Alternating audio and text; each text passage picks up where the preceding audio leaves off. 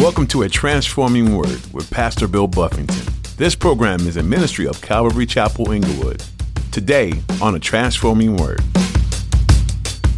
Moving on, although they knew God, they didn't glorify Him as God. Then it says this, nor were thankful. Uh, another attribute of someone that's not really giving God the glory for, they weren't thankful. Uh, people that glorify God for who He is are thankful people, right? Everybody here that's born again and you glorify God for who He is, you should be thankful. If for nothing else, that I'm going to heaven. If nothing else goes my way, I'm going to heaven. The blood of Christ has cleansed me of my sins. Jesus died on, in my place. As I glorify him as God, I should be thankful. Do you carry with you the posture of gratitude within your day? As you listen to today's message from Pastor Bill, he shares with you the importance of prioritizing gratitude within your walk with the Lord. God has given us so much, and we need to be sure to give him thanks and praise for it. Pastor Bill encourages you to take the time each day to say thanks to the Lord for what He's done in and through your life. Tell Him all of the ways you are thankful for how He has worked in your life. Now, here's Pastor Bill in the book of Romans, chapter 1, for today's edition of A Transforming Word. Chapter 1, verse 18 says, For the wrath of God is revealed from heaven against all ungodliness and unrighteousness of men who suppress the truth of God in unrighteousness. And so it just opens right up with wrath, the wrath of God. Some people have a hard time with that. Today, there are people that would love the, the goodness of God. Talk about his mercy, his grace, his goodness. Yes, Lord. But talk about the wrath of God. Flip the coin over and they're like, I don't, I don't believe in a God like that. You don't have to believe in a God like that, but, but then you've made up a God because the God of the Bible the creator of heaven and earth is a God of mercy, love, grace, and all those good things. But when you flip his coin over, he's a just God and there is wrath. That's part of who he is. I don't get to remake God in a way that suits me. But that's what most people today do. People create a God that they're comfortable with. Well, the God I serve, he wouldn't mind this. The God I serve, you know, he doesn't mind if you smoke weed. The God I serve loves everybody, you know, such and so you don't have to change your life or anything else. You don't conform to his image. You just make a God after your own liking. The problem with that is when you die, you won't meet that God. Hebrews 9:27 says it's appointed a man once to die and after this the judgment. And the God that you're going to stand before at that judgment is the God of the Bible. So we really want to get to know him. I want to do my best to put him on display in all of his goodness and all of his attributes as clearly as we can that we could really that we could be in relationship with the true and living God that we wouldn't be fooled that we wouldn't be mistaken about who he is that we might walk with him rightly that when you and I die and meet God we meet God on the right side of a relationship with him that we meet him as children forgiven washed in the blood that he's receiving us. So it says the wrath of God is revealed from heaven against all un godliness and unrighteousness of men who suppress the truth of God and unrighteousness. So, first of all, the wrath of God is revealed from heaven against all ungodliness and unrighteousness. Uh, one of these deals with our, our sins against the Lord, are, are not conforming to his image. Ungodliness, unrighteousness deals with my behavior towards other people. It's interesting that the Ten Commandments break down that way. You got commandments that deal with your relationship with the Lord. You know, don't have any other gods before him. Don't take his name in vain. Then you got relate then you have commandments that deal with your relationship with men. Don't steal, don't covet, don't commit adultery, don't murder. It breaks down just like that. These are the areas where we mess up. We first mess up in our walk with God, then we start messing up in our relationship with other people. And that's what we're going to see in this chapter that it starts with the Lord. So you get a, you get a, you get people that are struggling with one another and you can just say, stop. Let's start with your walk with the Lord. It always goes down from there. If I'm doing right with God, it's a much greater chance I'm gonna be able to be right with you. But if I'm not right with God, then you just better look out. Um, it's just it ain't gonna be a whole long time. That's when you get a, with marriage counseling. Sometimes you can just say, "I'm not gonna listen to nothing about y'all have to say about each other. I'm gonna talk to you about your walk with the Lord. Do you love God? Are you submitted to God? Are you yielded to His Spirit? Are you filled with His Spirit right now? Are you? Because if so, then you'd forgive and be merciful and gracious and and whatever all the things that come with that. Your walk with the Lord impacts your walk with people. It's been said if you you get your your vertical relationship right, then your lateral relationships will fall into place. And so the wrath of God is revealed uh, from heaven against all ungodliness and unrighteousness of men. And it says this. Who suppress the truth of God in unrighteousness. The idea is this, and we're going to see it as we go through. God says, You already, we already know what to do. We have to suppress the truth of God in our unrighteousness. Everybody here that grew up sinning, I grew, I didn't grow up Christian. There's a point at which most of us can recognize we had to suppress stuff that we knew better. I knew better than that, but I gotta, I gotta push that away. I gotta, I gotta, I gotta move it out of my mind. I gotta push my conscience aside. Like I had to suppress what's in me naturally in order to go forward and sin. God says what people are doing today is they're suppressing the truth of God in their unrighteousness. But don't be mistaken, the truth of God is there and everybody's dealt with it. I don't care what the sins are, what people are dealing with. They're they're having to suppress, ignore, uh, resist their own conscience if they're not saved and, and suppress God's truth. And so we live in a culture right now where people want to shut this book up, shut this book. They want to discredit the book. They want to make, they, they're, they're people that are, you watch the, the History Channel, some of these channels, they've gone out of great lengths to do what they can do. How can we shut this book up? Because if I can shut this book, then I'm not accountable for what I'm doing anymore. This book convicts, it will condemn, it will, it, it will give us uh, guidance and direction. If I can get rid of this, I can do whatever I want.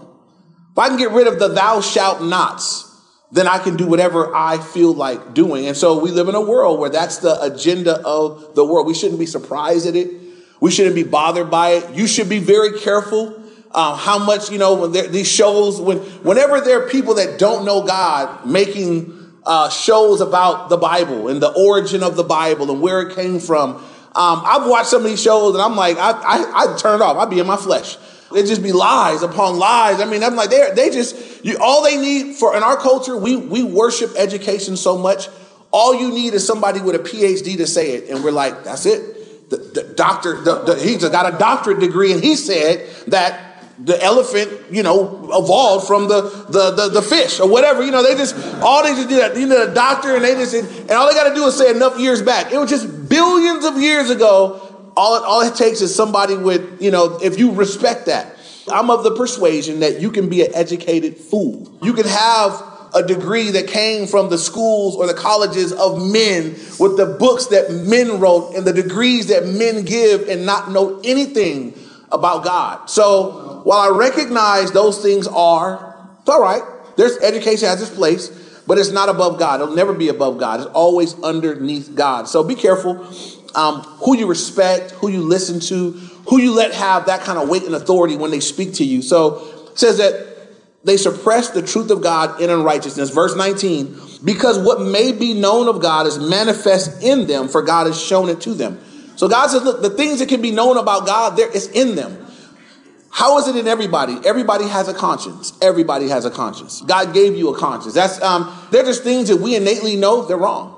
No one has to teach you. You don't have to have the Bible yet. You don't have to have someone declare it from church. There are things that you know are wrong, and that's why you sneak and do certain things. Even little kids, little kids when they're doing something wrong, that's how you know they got a, you know it's, it's innate, it's born, it's built in. When they're doing something good, they're not looking over their shoulders, but you catch a little kid doing something sneaky. And some of you got kids, you can tell. You can look at them like, what are you doing right now? Because they got that look that says, I'm, I'm, I'm, I'm, trying to get away with something. I'm sneaking. I'm looking over my shoulder. I know by what you look like on your face right now, you're doing something you know you're not supposed to be doing. Get over here. How do, how do they know that? They're too little. How do they already have that built in? Because God built it in everybody. The Bible talks about how that our conscience could be seared, though. And what happens over the years is you do something oh, enough times. That first time, it'd be really difficult to override your conscience and do this thing.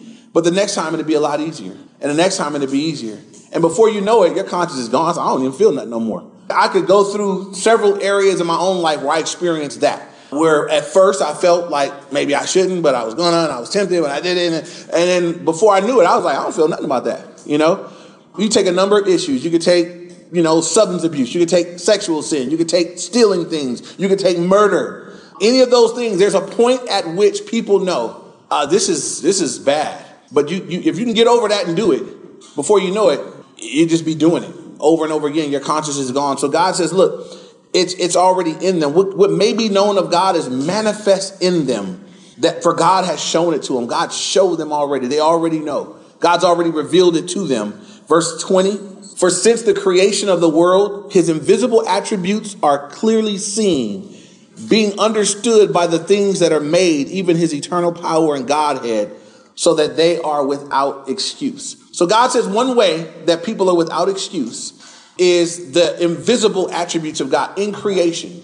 since the creation of the world. How far back does that go? Before man was made, before the very first men were made. So there's no man alive that hasn't lived in God's creation. God said the fact that you go out and watch the sun go up and the sun go down and a moon in the sky at night and grass and trees and birds and animals and all these different things, he says those things bear witness of, of me.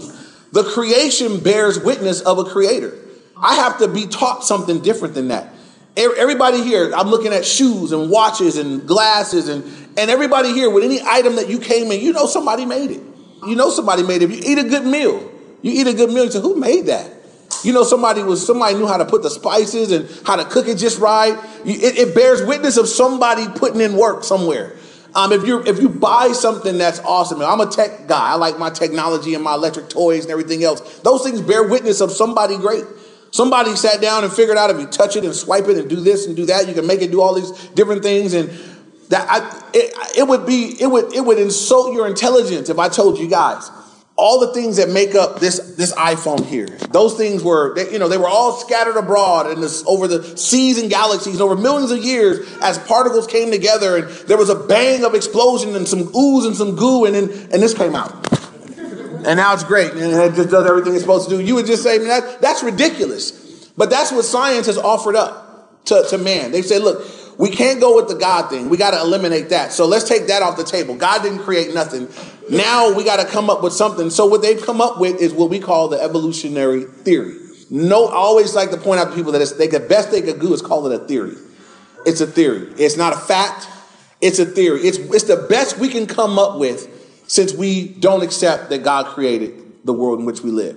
And it's, it's bogus. It says that there was ooze over here and some goo over there, and over millions and millions of years, things came together, and there was one living organism, and it came together, and it was a pop and a bang and a boom, and, and, and all these life forms started coming to be. Foolishness. Um, I watched last night watching the Animal Channel. We, we, we, got, we got cable back. And um, so I got my Animal Channel. I, I, got a, I got a full dose of it yesterday. I watched several episodes in a row. And it's, I mean, I'm sitting there, my daughter don't really like it because some of it's kind of gory and animals kill each other and stuff. I, like that too. But I'm, I'm watching this and it's amazing how God made these creatures and what they do and how they take care of themselves.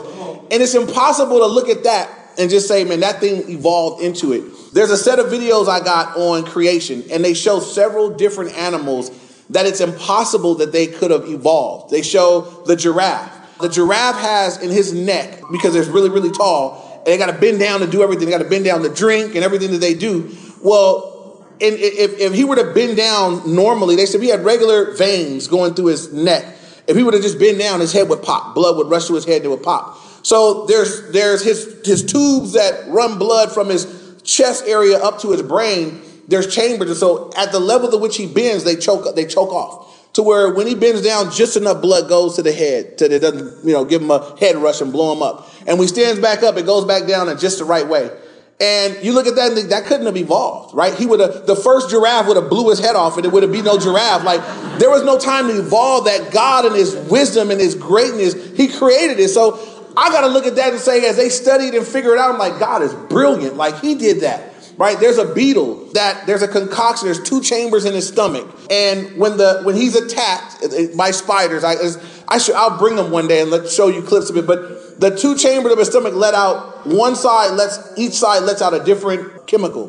When those chemicals touch each other, it makes an explosion. And so as a spider comes to attack, he turns his back. He lets him out at just the right time, and it blows the spider back five feet. And the spider's like, never mind. I'm passing on to the next animal once again, you look at that and think that couldn't have evolved. He would have imploded. You know, like in the evolutionary process, that thing would have imploded and he'd have been over with. He was created with that. And so the world says, no, we don't accept that God created. And so once you set that aside, once you set aside the truth, all that you can do now is come up with a lie. If the truth is this, you know, um, I am a black man, that is the truth. If I somehow say, you know what, I'm not black.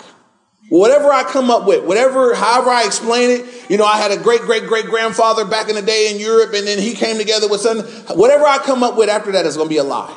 It might be a well fabricated lie. It might be a believable lie, but it's going to be a lie at the end of the day because I am black. Y'all didn't know. That's what I am. So, since God did create the world, if, if I got to come up with something other than creation, whatever you're going to come up with is going to be a lie. And our world has come up with a fanciful tale about how things came to be. It's a lie. So back to what he says here, verse 20. For since the creation of the world, his invisible attributes are clearly seen. God said, this, it's not hard to see. Clearly seen, being understood by the things that are made, even his eternal power and Godhead, so that they are without excuse. God says, My creation bears witness of me. And so even people that live in parts of the world, people say, What about the pygmies in Africa? People that haven't heard the gospel. There's light that they get. They, they, there's an amount of light that God has shown to them through creation. They'll be responsible to God based on the light that's been shown them. But God said they've seen enough to know that, that there is a God, that there is a creator. And you'd be amazed as missionaries have gone into uh, really secluded parts of the world to minister to tribes, learn a language. When you get there, they find out that many of these tribes, um, they've come into some tribes that were very moral. That if you look at their be- behavior and belief, you know, the, the, the, it's, it's clear. They know that there's a creator. They all have a tale about how there was a creator. Um, they haven't been explaining maybe who or how, but they know there's a creator. They know murder is wrong. They know it's wrong to run off with somebody else's wife. There are things that they innately know are wrong. And then you have in within the same tribes some that are very carnal. And they know those things are wrong, but they do them anyway. That you know, we have wickedness that goes forth. But it's like, how do they know that that's wrong? The, the gospel's never been preached here. They've never had the Bible shared with them. They just know that it's wrong because God has put it in them. And he's put it in you and he's put it in me. And so God says, look, no matter what you say, they're without excuse. So I got to be careful about making excuses for people when I read my Bible and God says, so they are without. Who is they? Everybody that's living in the world God created are without excuse. So if they're without excuse, I need to be real cautious about making excuses for people. I talk to people like, well, I just don't know how, you know, be fair for God to judge the people that live way. Well, he says here they're without excuse. So so what you what you, you want to ask a different question. You don't want to, you know, you don't want to be rolling with that idea, that way of thinking. God says they'll be without excuse. They'll be accountable for the light that's shown. Now we know God is just, God is fair. Um, it's not like God says, I'm, I'm, gonna, I'm not going to let you know what's right, and I'm going to hold you accountable for having not known. We know He's just, He's fair. They'll be held accountable for the light that's shown them, and whatever God does with them, when we get to heaven and we see it, we'll say, "Oh, that was right on. That was just." That was fair. What about the kids that are born with mental disabilities and they can't understand? Well, what God does to them is going to be absolutely just and absolutely fair because our God is a good God. But what about you and me that have great exposure to the light of the truth? That's who we need to be worried about. Because what's going to happen to me, knowing everything I know, if I opt out? That's a problem. What's going to happen to those in America because we ain't got we got we're not pygmies we're not people way out in some secluded area that don't know something What's going to happen to us that have been given great exposure, great light? People got 10, 12 Bibles. If we decide, you know, to become educated or become, you know, snooty and decide that there's, there's, well, I, you know, I don't, I don't know if I necessarily believe X, Y, and Z. That's who we need to be worried about us here, where we are. So he says, um, they are clearly seen so that they are without excuse. Verse 21, because although they knew God, they did not glorify him as God nor were thankful, but became futile in their thoughts, and their foolish hearts were darkened. It's a mouthful there. It first of all, even though they knew God, and it just means they had a knowledge of God. They didn't know Him intimately, but they had a knowledge of God. They knew who He was, they knew what He had done. God had made them aware. Although they knew Him, they didn't glorify Him as God. So there could be people that have a uh, an awareness of who God is. We know who He is, we understand who God is, but we don't glorify him as God. We don't reckon, we don't give him the glory that's due him as God. I could know who God is. Okay, I know Jesus died on the cross, rose from the grave. There's gonna be a ton of non-believers, you guys, that know that fact. I'm gonna give you a case in point. Judas Iscariot knew God. He knew, he knew him in his, he knew his power. He saw the miracles firsthand. I mean, he knew God, but he did not glorify him as God. And that's why he is not in heaven right now. Why he died a miserable death. I don't know if you could be any closer to the Lord than Judas. I, I mean, I, am I'm still blown away that you, anybody that close. I mean, all the way up into the Last Supper, he got food too. At the foot washing, he got his feet washed too. I mean, he was there for everything, but he didn't make it. Didn't make it. Although he knew God, didn't glorify him as God. So we don't want to be guilty of that. We want to know God and we want to be careful to glorify him as God. Amen. And how do you glorify him as God? This is this is this is I think this is important, it's key. How do I glorify him as God? I, I live submitted. Right? If I'm saying, God, you created the world, you're a God of heaven and earth. You are that God. You are the one spoken of in Scripture. Psalm 19, Psalm 19 is about you. If I recognize that that's who God is, then I'm going to glorify Him as God as I submit my life to Him. As I say, God, you tell me what to do and I do it because I, that's part of how I glorify you as God. Part of how I give you worth and I acknowledge you and I, I, I recognize your, your, who you are as God is I, I submit, I yield, I do what you say. That's how I glorify God as God. Amen. And so it's the lack of yielding. It's the lack of, though I know all these things about him, it's the lack of that that says, yeah, I know all that about you, but I'm going to still do me. That's what puts people in a really bad. That's what Judas did. Judas knew everything you could know about Jesus. He heard the teachings straight out the mouth of God and decided that I mean, just I wasn't he wasn't really with it. He was worried about the money in the money bag and whatever else he was about. So knowing that you could be that close, I always want to warn us. Maybe you're here, maybe you're really close, come to church all the time, but you know in your life that you don't glorify him as God. You're not dead yet, like Judas. You can repent today. You could say, God, I'm, i I heard your word today, and I, I I need to glorify you as God. I have not been doing that, but you don't want to be that close. And yep, I know it's true. Yes, I've been aware. Yes, I've, it's been it's been shown to me, but I just didn't choose to acknowledge you. So moving on, although they knew God, they didn't glorify Him as God. Then it says this: nor were thankful. Uh, another attribute of someone that's not really giving God the glory for they weren't thankful. Uh, people that glorify God for who He is are thankful people, right? Everybody here that's born again and you glorify God for who He is, you should be thankful. If for nothing else, that I'm going to heaven. If nothing else goes my way, I'm going to heaven the blood of Christ is cleansing me of my sins. Jesus died on, in my place. As I glorify him as God, I should be thankful. I should be very thankful for who he is and for what he's done. So it says that they didn't glorify him as God and they weren't thankful. All that God has done, they weren't thankful. So I would challenge us to consider our level of thankfulness. Do you praise the Lord in your own life? I'm not saying you got to be have a great voice and sing and everything. I know we all differ in that, but are you thankful? As your does your heart wake up on days and just say, man, God, thank you, Lord. You're good to me. You speak his thanks to other people. You know, you open, you praise him and worship him when opportunity comes. Um, it's part of glorifying him as God. I'm, we should be thankful. We should be most of all the people in the world. We should be some of the most thankful people that God has done what he's done for us. And, and so they weren't thankful. And it says this, but they became futile in their thoughts and their foolish hearts were darkened. And it's interesting that those who don't want to see lose the ability or the capacity to see. So at one point, they refused to see him for what he was, though it was right in their face. And God said, so at a point, they got to the place where they could no longer see him for what he was. Um, as you choose not to see, you'll lose the ability to see. That's scary. That, that scares me. Um, that should be a scary thought that God, if I, if when it's in my face and I can see, if I, if I reject the light often enough, God, so what's going to happen is you're going to lose the capacity. Their foolish hearts were darkened. Foolishness in the Bible is, is um, the Greek word is moros. We get our English word moron, and it's it's it's knowing what you're supposed to do but not doing it.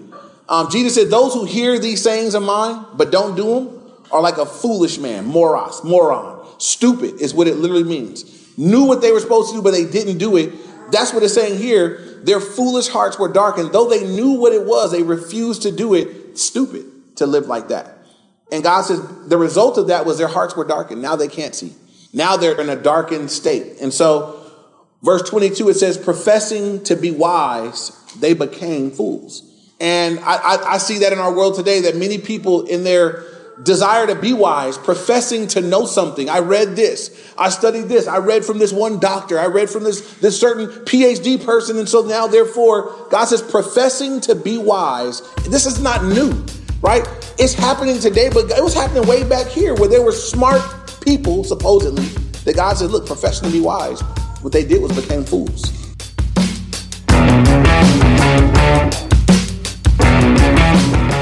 You've been listening to Pastor Bill Buffington and A Transforming Word. We know you didn't have to come today. You could have turned off this message and moved on to the news or to a talk show, but you chose to stay. You chose to invest your time in learning more about the Word of God with us. In this series, Pastor Bill is making his way through the book of Romans. In Romans 8 6, we read, For to set the mind on the flesh is death but to set the mind on the Spirit is life and peace. You didn't have to stay today, but it might be the best decision you could have made.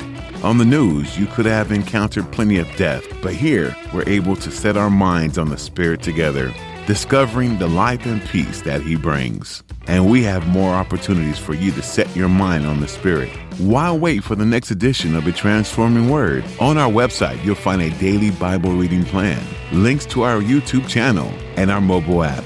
You'll have hundreds of messages available to you at the touch of a finger.